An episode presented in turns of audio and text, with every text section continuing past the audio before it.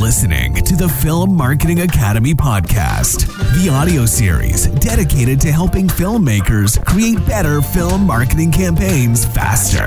Join your host, Pascal Fintoni, for what promises to be an exciting and intriguing voyage of discovery filled with advice, stories, and film marketing ideas. Thank you for tuning in. And now, on with today's episode of the Film Marketing Academy podcast.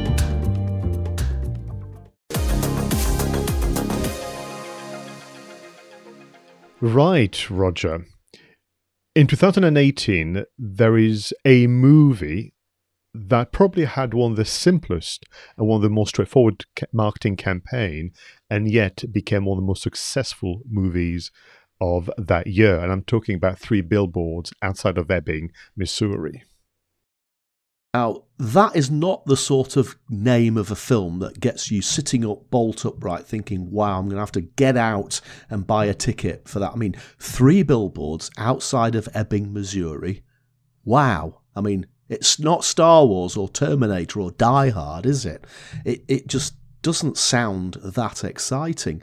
And I seem to remember thinking exactly that when I first saw the adverts for it. But as you say, one of the most successful films of that year and an absolutely engrossing engrossing movie. It sucks you in.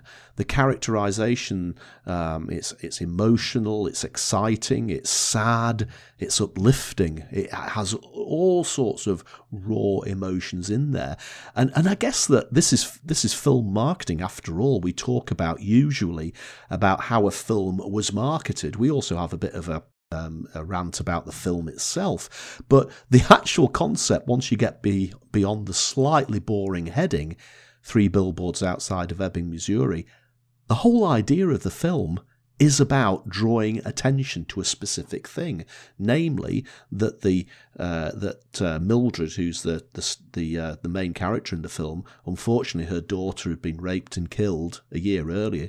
She hires three billboards outside of the town she lives in to effectively give the police a kick up the backside to get on and solve this crime. So she is, the film is about marketing. It's about how to draw attention to something and get people to take action. And that's fantastic because that's, you know, not only can we talk about film marketing of the film, the fact is the film has a basic thread that it's about drawing people's attention and getting them to take action. You are so right. And I, I never really thought of it in that way. Uh, thought, thank you very much for bringing this because for me, this title feels like a news headline. Yes. Do you know what I mean? So you've got all these layers, you know, stories within stories. I mean, you could argue you've got three billboards almost, you know, representing the three acts of a typical story the setup, the conflict, the resolution. But also, if you think about this, so you've got the title of a movie, as you say, which is almost like more a working title and then we'll come up with something really exciting down the line. But in fact, you know, it's almost like a, a statement. It's, it's, a news headline from the newspaper, and then you've got um, the way in which, obviously, um, some of the uh, byline, you know, have summarized the film. It's also really quite intriguing because it simply says a woman rents three billboards to call attention to her daughter's and sold rape and murder. Full stop. That's it. Yeah and you keep kind of just adding uh, elements of news headlines and, and story. And what you want for the audience to go i want to know how this um, kind of uh, you know what conclusion this is going to reach. How will she or will she indeed get resolution by using this this method? And once you get sight and, and get to watch the trailers i was completely sold. I, I really wanted to see this story because i, I, I was just curious about the characters and how are they going to react and deal with essentially the three billboards creating complete um, havoc in the small town of Ebbing. Yeah, and, and, and the marketing of the uh, of the film with the poster was absolute genius because it showed the back of the billboards. So you can't actually see what's on the billboards.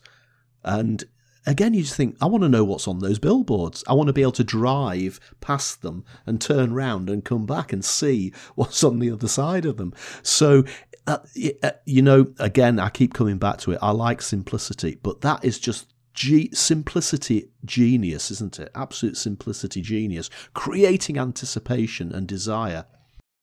And what I like, obviously, it's um, you know the British filmmaker uh, Martin McDonagh. I don't know if you've seen In Bruges and In Bruges. Uh, Seven Psychopaths. So, I mean, I was already thinking, well, if it's as good as or better than what he's done so far, and I will confess, as soon as I heard that um, Frances McDormand and Woody Harrelson and a few others were in, um, I thought we're going to watch and witness a story unfolding delivered by some incredible performers, screen performers. I mean, Sam Rockwell, which I've not seen for a while since um, a few other things I've seen in. It was just, and each time you know a new character was was introduced in a story, you would just say, "Oh my God, him!" You know, her, and and the, all those characters just kind of carry the story so so well. Um, it's a delight to watch. It's a delight also to observe the cinematography, but how they explore the sense of uh, injustice, you know, indifference, sometimes racism, sexism. There's all sort of you know really kind of uh, hard hitting uh, topics being covered, but using humor so well as well. And it's it is dialogue heavy, um, but that's not a criticism. It's good dialogue. It it, in in a in a certain respect, it, it reminds me of Tarantino type dialogue. Some of the, the monologues that the characters go off on are actually quite long. I, am I'm, I'm minded of the scene where um, where Mildred effectively takes down the local priest, and and she basically just D- dismantles his argument layer by layer by layer, and, and she's talking, and he's basically just stood there, and you can see he's just drained of all his um, humility as she just lays into him and lays into him, and that's so well written, and.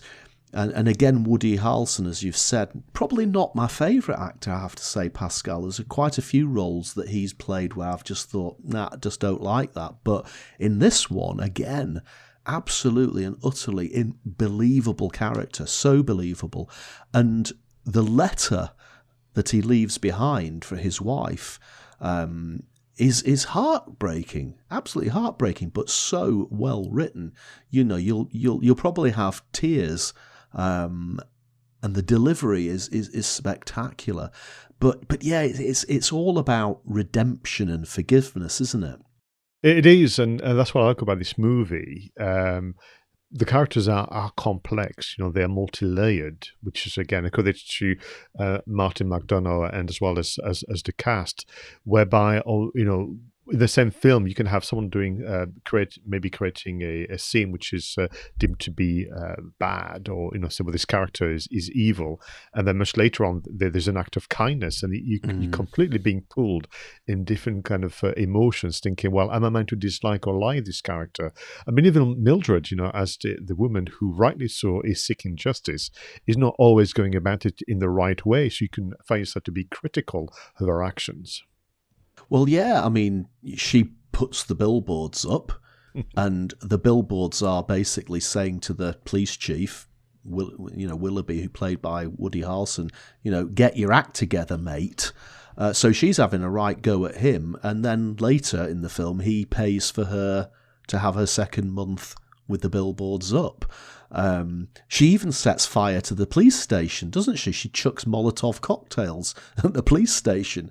So you could be you could be forgiven for arguing that she's actually quite unhinged and and actually quite violent. And and has she gone f- too far, despite the horrible thing that happened to her daughter? You know, is, is torching a police station with Molotov cocktails really the sort of thing that a grieving parent does?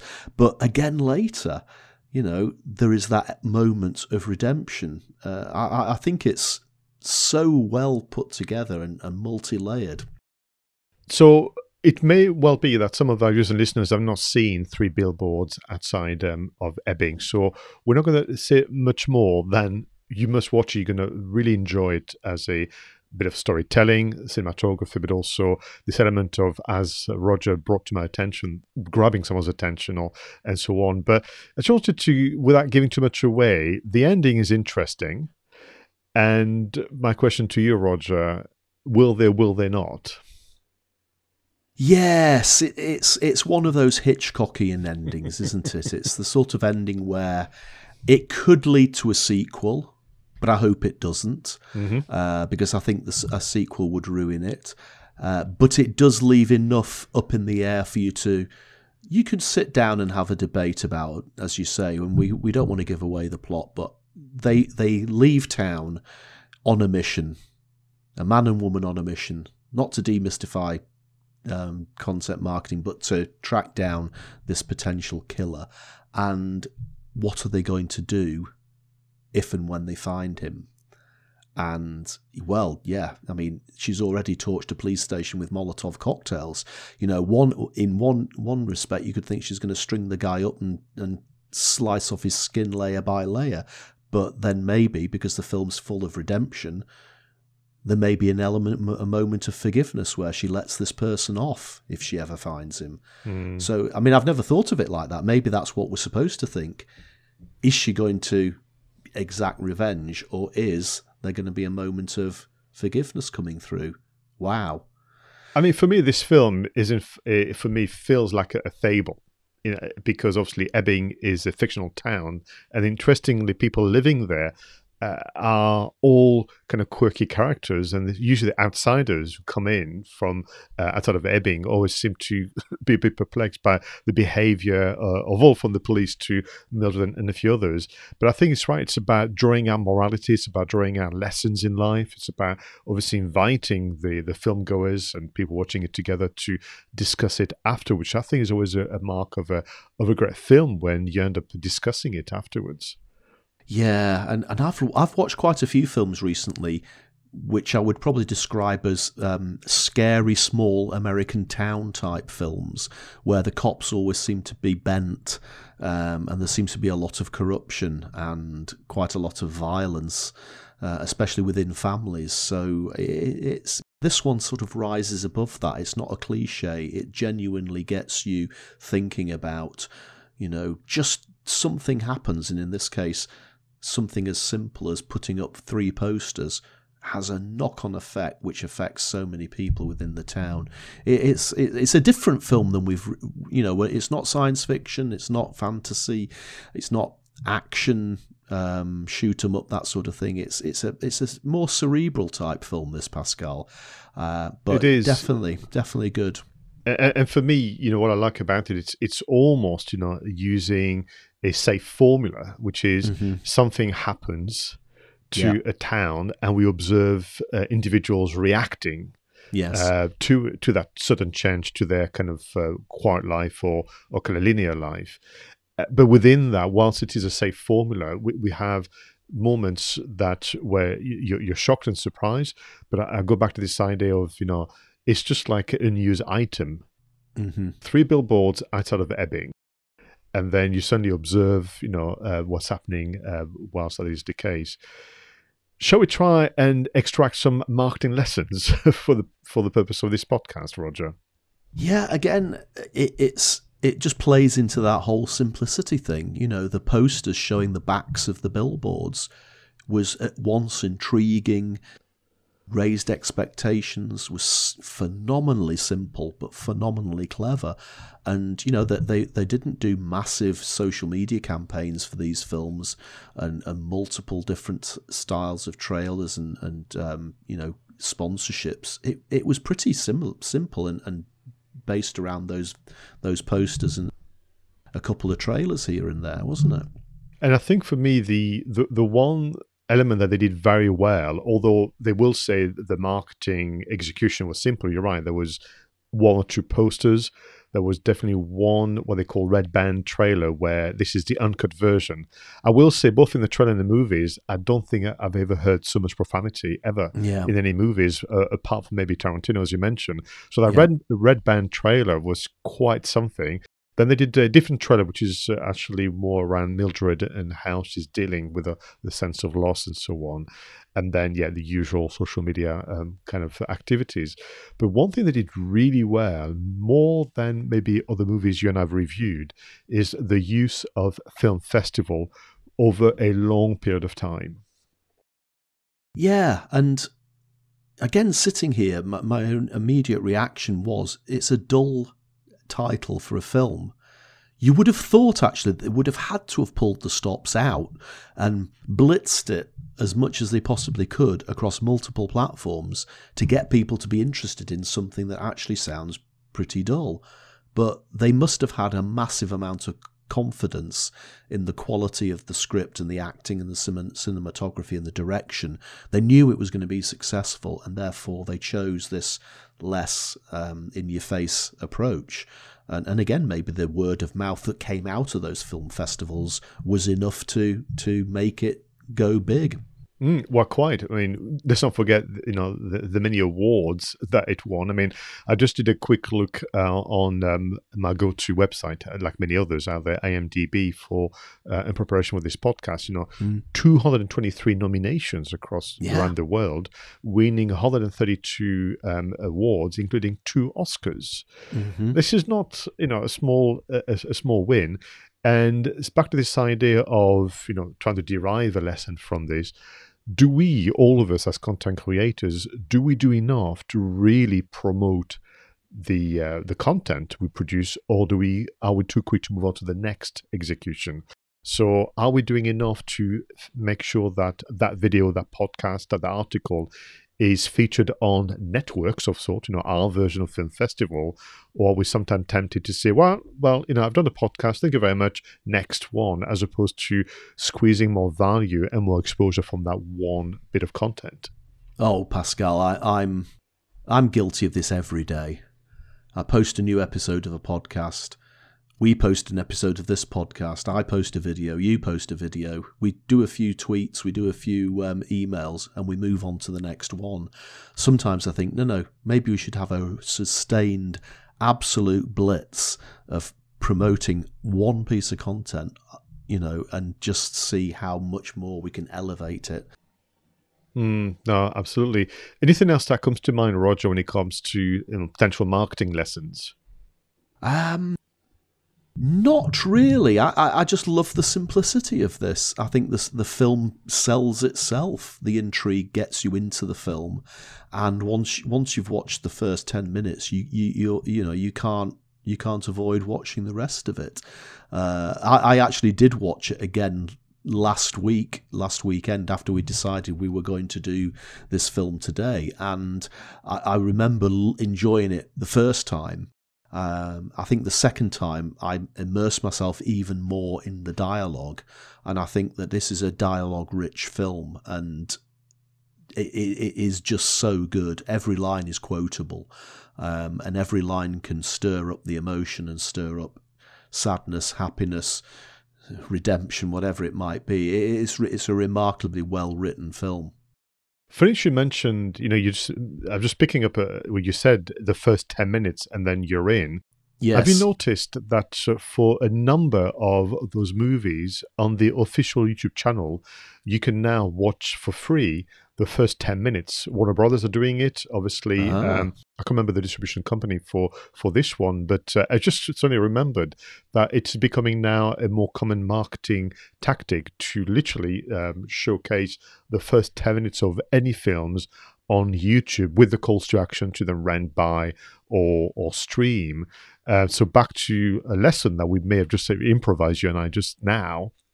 Should we find ways to again give people that first 10 minutes uh, across you know our, our, network and not necessarily just a full version? Just a thought. Yeah come on united artists. We want the first 10 minutes of no time to die because we're fed up with yeah. waiting for the full 120 minutes of it excellent well monsieur roger edwards this was episode 29 it was a good one as they say around here good one very good and 29 episodes, Pascal. Unbelievable. And it's still as exciting and enjoyable recording these sessions as it was when we did episode number one. Likewise, likewise, my dear friend. And to our viewers and listeners, thank you again for your support. Do drop your messages. You know, they make a big, big difference at this moment in time.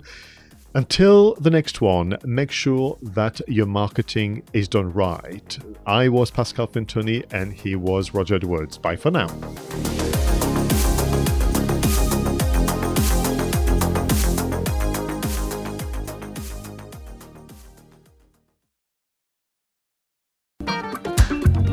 Thank you for listening to the Film Marketing Academy podcast, the audio series dedicated to helping filmmakers create better film marketing campaigns faster. For more information about our film marketing consultancy and training services, go to filmmarketingacademy.com and book your free discovery video call. And if you haven't already, don't forget to subscribe and follow your host on social media for more updates.